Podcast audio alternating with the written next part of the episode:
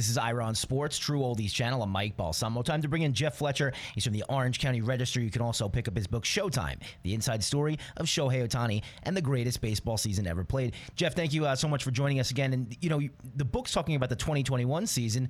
Who could have foresaw that 2022 would be even more of an impressive season? Yeah, and then 2023 is now uh, doing uh, along those tracks too. So it's uh, it's been pretty amazing that he's continued doing this now for three years in a row. It, Ira was a, a, big proponent of him winning the MVP last year, and I said it should have went to Judge. Um, but you know, it, he's he's making the case now that Shohei could win the MVP every year. Well, I think that that is actually a part of the problem. Is that I think people have taken him for granted and I think that last year there was a little bit of a feeling of, oh, if he's just going to do this every year, we're just going to have to give him the MVP every year. And I think that that's why people kind of responded to that and said, you know, let's give it to somebody else. But I don't think he's going to do this every year. And I think that every year he does do it, we should appreciate it and uh, not take it for granted. So I think that it's it's pretty incredible what he's doing. And uh, every year is that's like this, he should win the MVP but I don't think we should assume that every year is going to be like this. So, Los Angeles Angels, his team started off okay, looked like they might be in the playoff hunt. Mike Trout's gotten hurt. The you know chances are fading every day, and it seems like a foregone conclusion, at least in the media, that Shohei is going to be traded. Do you anticipate seeing this happen? Uh, you know, as opposed to the Angels just letting him walk at the end of this year. Uh, well, you've eliminated the possibility of the Angels re-signing him. So well, it seems like he. It, I don't know. You, you, would know better than anybody, but it doesn't seem like he's, uh, you know, absolutely thrilled to be there. Well, I mean, if you ask him how you feel the season's going, and he says, "I'm disappointed that we're losing," that's what anybody would say. Uh, I don't think it means that he hates it or that he absolutely doesn't want to stay. I think that people, you know, it's sort of like when you look at a cloud and you see a duck or a chicken. You know, people people are looking for reasons for Ohtani to leave, and certainly, don't get me wrong, he is frustrated that the Angels have been losing. He wants to play for a winning team, but uh, I think that he also believes that the Angels have some pieces to be a winning team. He believes that he could help them be a winning team. And there are other things besides just whether you win or lose that matter. And a lot of those things, you know, certainly work for him with the Angels. He knows how the whole routine works. He knows how the environment works. The team has bent its whole roster in pretzels to, to fit him in. So I think that all that stuff sort of adds up to the fact that uh, you know, there is still some chance that he's going to resign with the Angels. It's not a foregone conclusion that he's gone. And Jeff, you know, I'm from New York, and the New York media basically every day has an article written about how he's getting to the Mets or how he's getting to the Yankees. You know, when he came into the league, he'd said he wanted to stay on the you know he wanted to play on the West Coast. He wanted to be closer to Japan. Do you know if anything's changed, and would he be willing to? Uh, you know, obviously he can't control a trade, but would he be willing to sign with an Eastern Eastern Coast team after this contract's up if he doesn't stay in LA? I mean, he doesn't say. He never really says anything about any question that has anything to do with him playing for another team other than the Angels. He basically will not answer. But the only data point that we have is that when he picked the team the first time, not only did he pick the Angels, but five of the seven finalists that he met with were also on the West Coast. So uh, that was certainly his preference at the time. Uh, I think that we sort of assume that it's still his preference. Um, but you know, he hasn't said. I wrote here for Jeff. Jeff, I was at the. Uh, thanks again for coming on Ira on Sports. I really appreciate it. Um, I was at the World Baseball Classic a few months ago. What an electric atmosphere! And that that final pitch when he struck out Trout, that was just much. That was just probably. I guess it was the the I, one of the most exciting baseball games I've ever seen.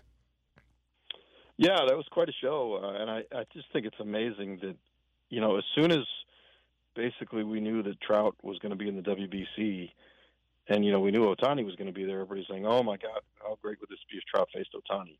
But the odds of that happening were still like so remote. You know, the teams started on opposite sides of the world, and they had to get through all these games and levels, and schedules had to work out.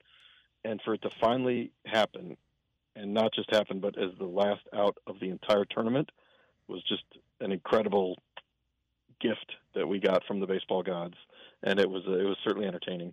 It was so cool when he was in the dugout because he's hitting and then he might be pitching. So he, he'd run out, run to the uh, bullpen to warm up, come back and hit. It's, it was like you're at a high school baseball game and the best, the, the greatest athlete is trying to play all these positions. And you're like, wait, this is not a high school game. These are the best players in the world that are playing. And that was so cool. And, and you could see how his team, the Japanese players, just the full amount of respect towards him uh, and the love they have for him. What a great teammate and a leader he was for that team. Yeah, I mean, he was very excited to play in that. It's something that he, you know, he grew up watching Ichiro play in the WBC, and he really wanted to do it. And he, he was hurt the last time they had one in 2017. Didn't get the chance.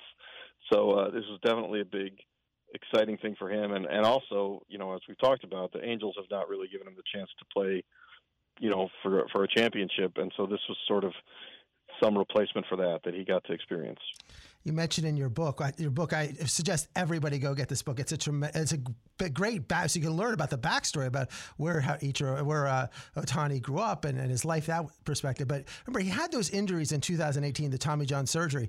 But since then, since you know the 21, 22, 23, after he's recovered that, he's been relatively healthy now for the last three years.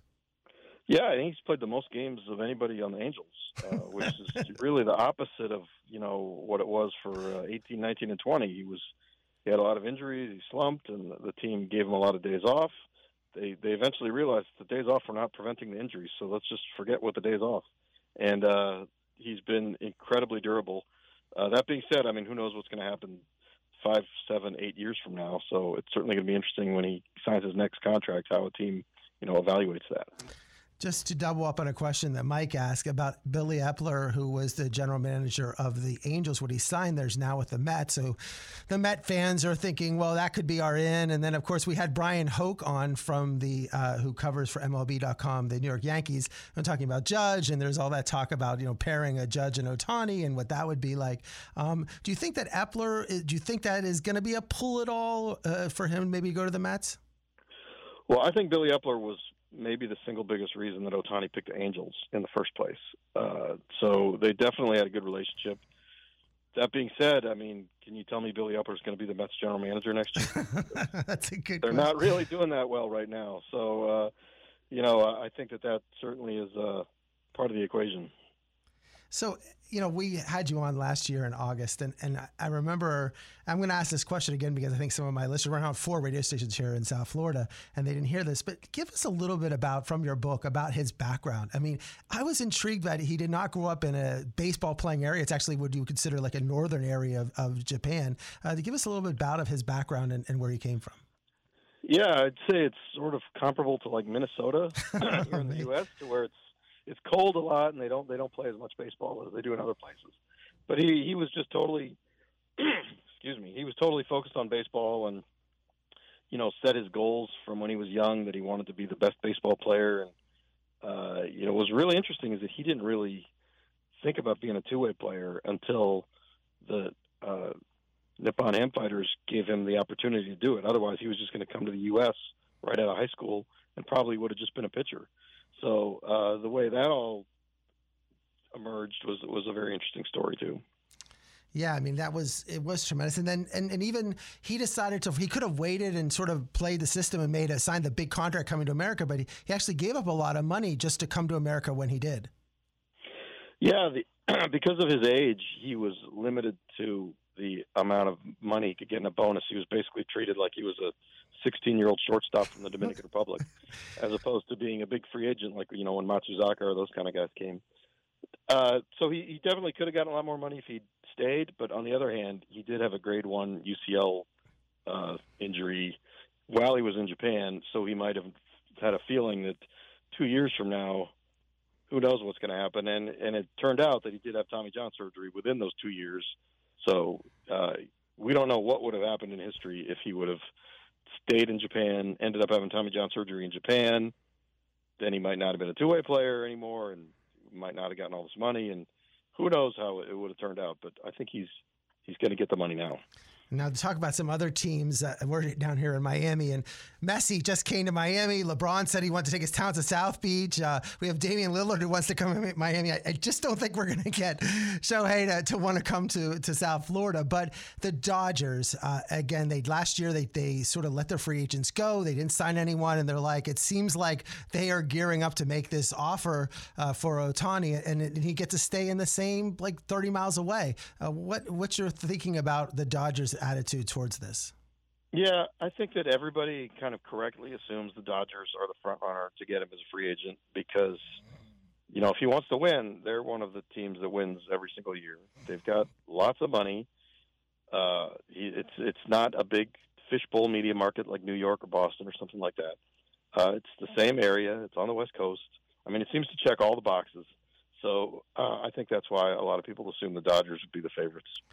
And then the money, I, I was just on my drive over here. I said, I think people think he's going to get a $700 million contract. And he's like, oh, that's impossible. He would never be offered something like that. But we just saw Juan Soto turn down from the Nationals a $400 million contract. So is it that extreme that Ohtani would be offered something like 700 million? You know, I actually don't think he's going to get that kind of a deal because I think that basically there there's going to be five or six teams that are in the ballpark – financially of what he's going to deserve, which is the biggest contract in history, and you just have to go over 427 to get to that. And then after that, he's just going to pick the place where he wants to be. And I don't think that if a team is not where he wants to be, that they're going to be able to convince him otherwise with another $50 million. So I don't see it becoming a bidding war to where the price would really go up that high. I think that everybody's going to throw their 500 million out there, or 525 or 530 or whatever, and then he's just going to pick the place he wants to be and there won't be like continued like an auction or something like that. Uh, I just I think he's going to go where he wants to be happy, and 500 plus million is plenty. yeah, I'm sure he.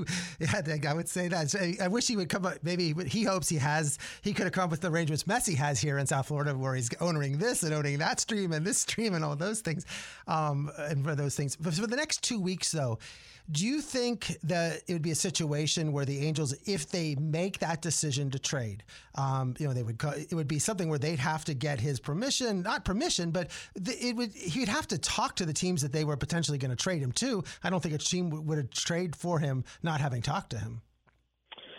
Uh, actually, no. I think that that's exactly what's going to happen. I, I think that uh, you know he's not going to negotiate a new deal with a team, you know, in, in 48 hours when he's never even been there.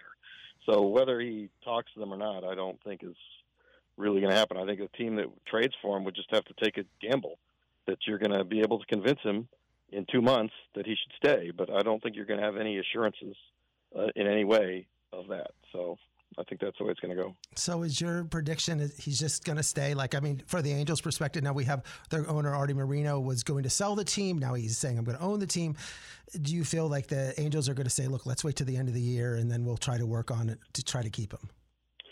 Yeah, I mean, I think that's what's going to happen. I mean, every day that they lose, uh, I get a little. I feel like there's a little better chance of them trading him. But at this point, I still think that they they want to re-sign him and they feel like they can re-sign him. And if they trade him, they feel like that sort of closes the door on re-signing him, which it doesn't technically, like by the rules, but you know, practically it, it has, you know, historically. So I think that uh, if they do still have him on August second, it's going to be because they really want to re-sign him. Well, Jeff, I really appreciate you coming on Ira On Sports. I encourage everyone to pick up your book. You're all in the bookstores. I mean, again, it's one of those things where you can go on Amazon for uh, on Shohei Ohtani. Your book, you're the only one I think that has a, the most uh, detailed book about it. So, again, thank you so much for coming on Ira On Sports. All right, thanks for having me.